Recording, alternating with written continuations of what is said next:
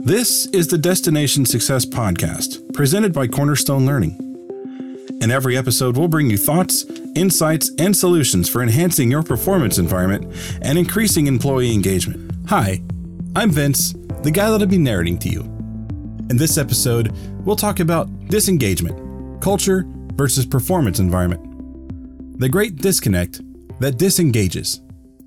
In every organization, there is a culture and a performance environment that every employee comes to work and experiences each day.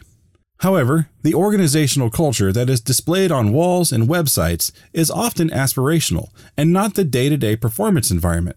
In fact, this gap can actually be the source of hallway banter and jokes if the disconnect is significant and the senior leadership fails to see or acknowledge that a divide exists. It is this misalignment that can disengage employee population. It is the we say one thing but do another syndrome.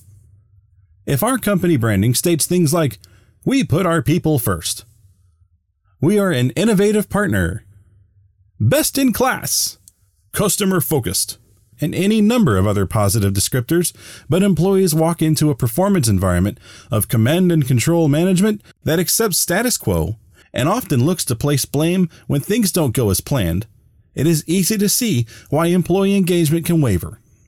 It is time to align. Align your day to day performance environment to how your organization's marketing materials describe your organization.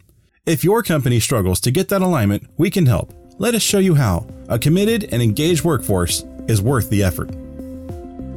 Thanks for joining us today. The Destination Success Podcast is a production of Cornerstone Learning we bring vision and focus to an evolving management model and extend leadership and impact to every employee. We partner with you to enable success. We'll see you on the next episode.